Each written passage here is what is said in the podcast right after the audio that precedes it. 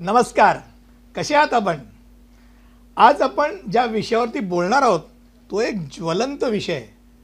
Company आणि तिचा agent म्हणजे प्रतिनिधी आणि गुंतवणूकदार या सर्वांचा एकत्रित विचार करणार आहोत.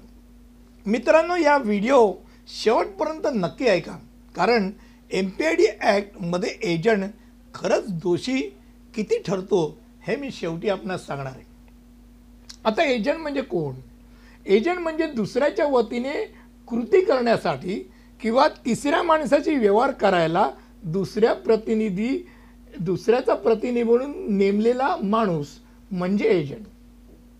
एजंटचं वैशिष्ट्य म्हणजे तो केवळ दुसऱ्याकरता काम करतो. एवढंच नव्हे तर त्या दुसऱ्या माणसाचा प्रतिनिधी म्हणून वावरतो आणि त्याच्या मालकाचे आणि ज्याच्याशी व्यवहार करतो त्याच्यामध्ये कायदेशीर नाते निर्माण करतो आणि असे कायदेशीर नि नाते निर्माण करणारा एजंट हा ज्याचं प्रतिनिधित्व करतो त्याला प्रिन्सिपल असं म्हणतात. आता आपण म्हणूया एजंट कोणाच म्हणत नाही. एजंटला प्रतिनिधित्व करण्याचा अधिकार प्रिन्सिपल देतो. कायद्याच्या दृष्टीनं बोलायचं झाल्यास असं म्हणता येईल की प्रत्येक व्यक्ती जी दुसऱ्याकरता काम करते तिला एजंट म्हणता येणार नाही. त्याला सेवक म्हणावं लागेल. घरगडी उदाहरणार्थ हा त्याच्या मालकाची सेवा करतो किंवा दुसऱ्याच्या शेतावर शेतमजूर म्हणून काम करत असतो गुरे राखत असतो ही माणसं त्या मालकाची कामे करत असतात. अशी मा कामे करणारी लोक ही एजंट नसतात. म्हणजेच जेव्हा कोणी तिसऱ्या माणसाशी मालकाच्या वतीने प्रतिनिधित्व करतो तेव्हा तो एजंट म्हणून काम करायला लागतो. म्हणजेच एखादा माणूस धंद्यासंबंधी मालकाचा प्रतिनिधी म्हणून त्या कंपनीच्या योजना गुंतवणुका किंवा वस्तू बाबत खरेदी विक्री किंवा गुंतवणूक करतो तेव्हा तो त्या कंपनीचा एजंट ठरतो. त्यासाठी तो जे विकतो त्याप्रमाणे त्याला कमिशन मिळतं. जो एजंट म्हणून काम करत असतो त्याला प्रतिनिधिक स्वरूप आणि दिला गेलेला अधिकार ही एजन्सीची वैशिष्ट्य समजावीत. जेव्हा कंपनी डुबते तेव्हा त्याचा परिणाम एजंटवरती सर्वात वाईट होतो. त्याला आधी कळतच नाही की आपण कुठे आहोत. जर उदाहरणातच द्यायचं झालं तर गुंतवणूकदारांनी त्याला पाचशेच्या चार नोटा दिल्या आणि त्यातली एक नोट समजा खोटी आहे. तर कंपनीत जेव्हा तो जमा करायला जातो तेव्हा कंपनी त्याला सांगते बाबा ही पाचशेची नोट बदलून घे. तुझा जो गुंतवणूकदार आहे ना त्यांनी पाचशेची नोट खोटी दिली. म्हणजे तो एजंट कोणाचा? त्या गुंतवणूकदाराचा. आणि कंपनी जेव्हा डुबते तेव्हा तो जमा करता म्हणजे गुंतवणूकदार त्याच्या दारात उभा राहतो म्हणतो तू त्या कंपनीचा एजंट आहे. मला कंपनीला मी काय ओळखत नाही मी तुला ओळखतो दे मला पैसे. म्हणजे एजंट कोणाचा झाला तो तेव्हा? कंपनीचा. म्हणजे जिथे मायनस जेव्हा कमी आहे तिथे तो बिचारा एजंट त्याला चिटकवलं जातं. आता एजंटची जबाबदारी काय? हे महत्त्वाचं आहे. महत्त्वाचं म्हणजे तो कमिशन एजंट असतो त्याच्या खिशात जो जमा करता असतो त्याचे पैसे काय त्याच्या खिशात गेलेले नसतात. किंबहुना तो पण तेवढाच फसलेला असतो. जेवढा गुंतवणूकदार फसलेला असतो. मग काय होतं? जेव्हा कंपनी डुबते त्या लोक दारात येतात. म्हणतात दे पैसे. आणि चुकून त्या बिचाराने आपल्या आयुष्यभराची पुंजी विकून त्या लोकांना पैसे दिले म्हणजे आपली मान सोडून घेतली. आणि खरंच ते कंपनीच्या विरुद्ध कोर्टामध्ये दावा दाखल झाला. कोर्टाने लिक्विडेटर नेमून त्या कंपनीची मालमत्ता गोठवली.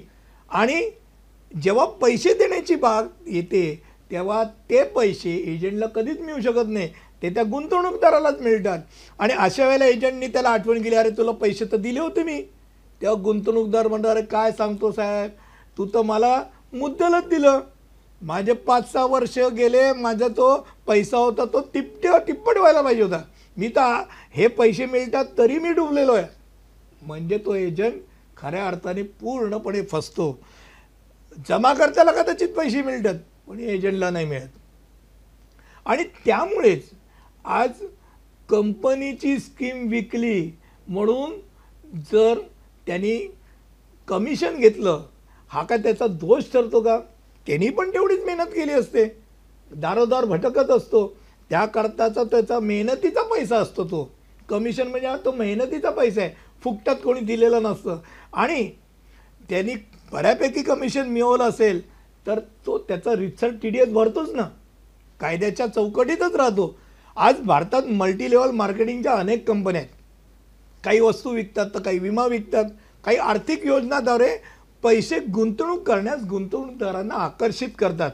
या सर्व पद्धतीत खालच्या स्तरावरती जी योजना प्रत्यक्ष विकतात म्हणजे तो एजंट म्हणून मार्केटिंगमध्ये सिस्टीममध्ये काम करतात तेच कंपनी डुबल्यात सर्वाधिक फटका खातात. कारण जे भरडले जातात ते गुंतवणूकदार त्यांच्याच दारात उभे राहतात. गुंतवणूकदार काय मालक किंवा डायरेक्टर्स किंवा कंपनीच्या पार्टनर्सच्या दारात उभेच राहत नाहीत. मरतात ते बिचारे गुंतवणूकदार आणि एजंट. आता M P I D act म्हणजे Maharashtra protection of interest of depositor act nineteen ninety नाईनमध्ये company डुबली तर त्याची संपूर्ण जबाबदारी ही त्या कंपनीची स्वतःची मालमत्ता व त्यानंतर तिथे डायरेक्टर्स किंवा पार्टनर्स हेच प्रमुखाने जबाबदार ठरतात. काही वेळा मॅनेजर किंवा सभासद यांचीही चौकशी होते जेव्हा अशा काही कंपनींचे पैसे जर त्या लोकांमध्ये फिरवले असतील तर तेही त्यात मोडतात आणि त्यांच्या मालमत्ता गोठवल्या जातात. आता कंपनीचा एजंट हा तसा बघायला गेला तर गुंतवणूकदाराचा परिचय करता असतो. म्हणजे त्याला इंट्रोड्युसर आपण म्हणतो. तो मी याला ओळखतो म्हणून सही करतो. कायद्याने जर त्याने कंपनीच्या योजनेच्या बाहेर जाऊन काहीच सांगितलं नसेल तर त्याच्यावर जबाबदारी येत नाही. जर त्याने फसवलं असेल तरच तो त्या गोष्टीकरता जबाबदार ठरतो.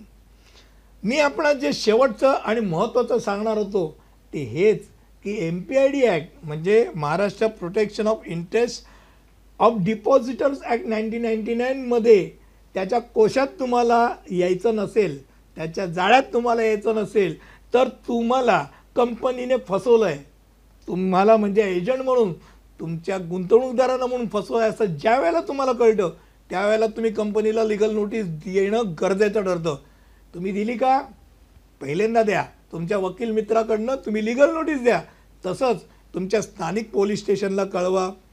आणि ते कळवलं तर अशा एजंटला ज्या वेळेला पोलिसांकडे तक्रार येते आणि पोलीस बोलवतात तेव्हा तो ती कागदपत्र दाखवू शकतो लिगल नोटीस दाखवू शकतो. मी पण फसलो आहे हे तो सांगू शकतो. आणि अशा वेळेला पोलीस अशांच्या विरुद्ध कारवाई करू शकत नाही. आणि ज्या खरंच ज्या लोकांनी फसवलं आहे अशा लंपासदारांना ते अटक करू शकतात. मला वाटतं मी एजंट आणि कंपनी. तसंच company डुबल्यास M P I D act कोणाला लागू होतं या बाबतीत तुम्हाला योग्य अशी माहिती दिली. तुम्हाला ही आवडली असेल याची खात्री आहे. आणि आवडली असेल तर तुम्ही ती लाईक सबस्क्राईब आणि शेअर करायला नक्कीच विसरू नका. धन्यवाद.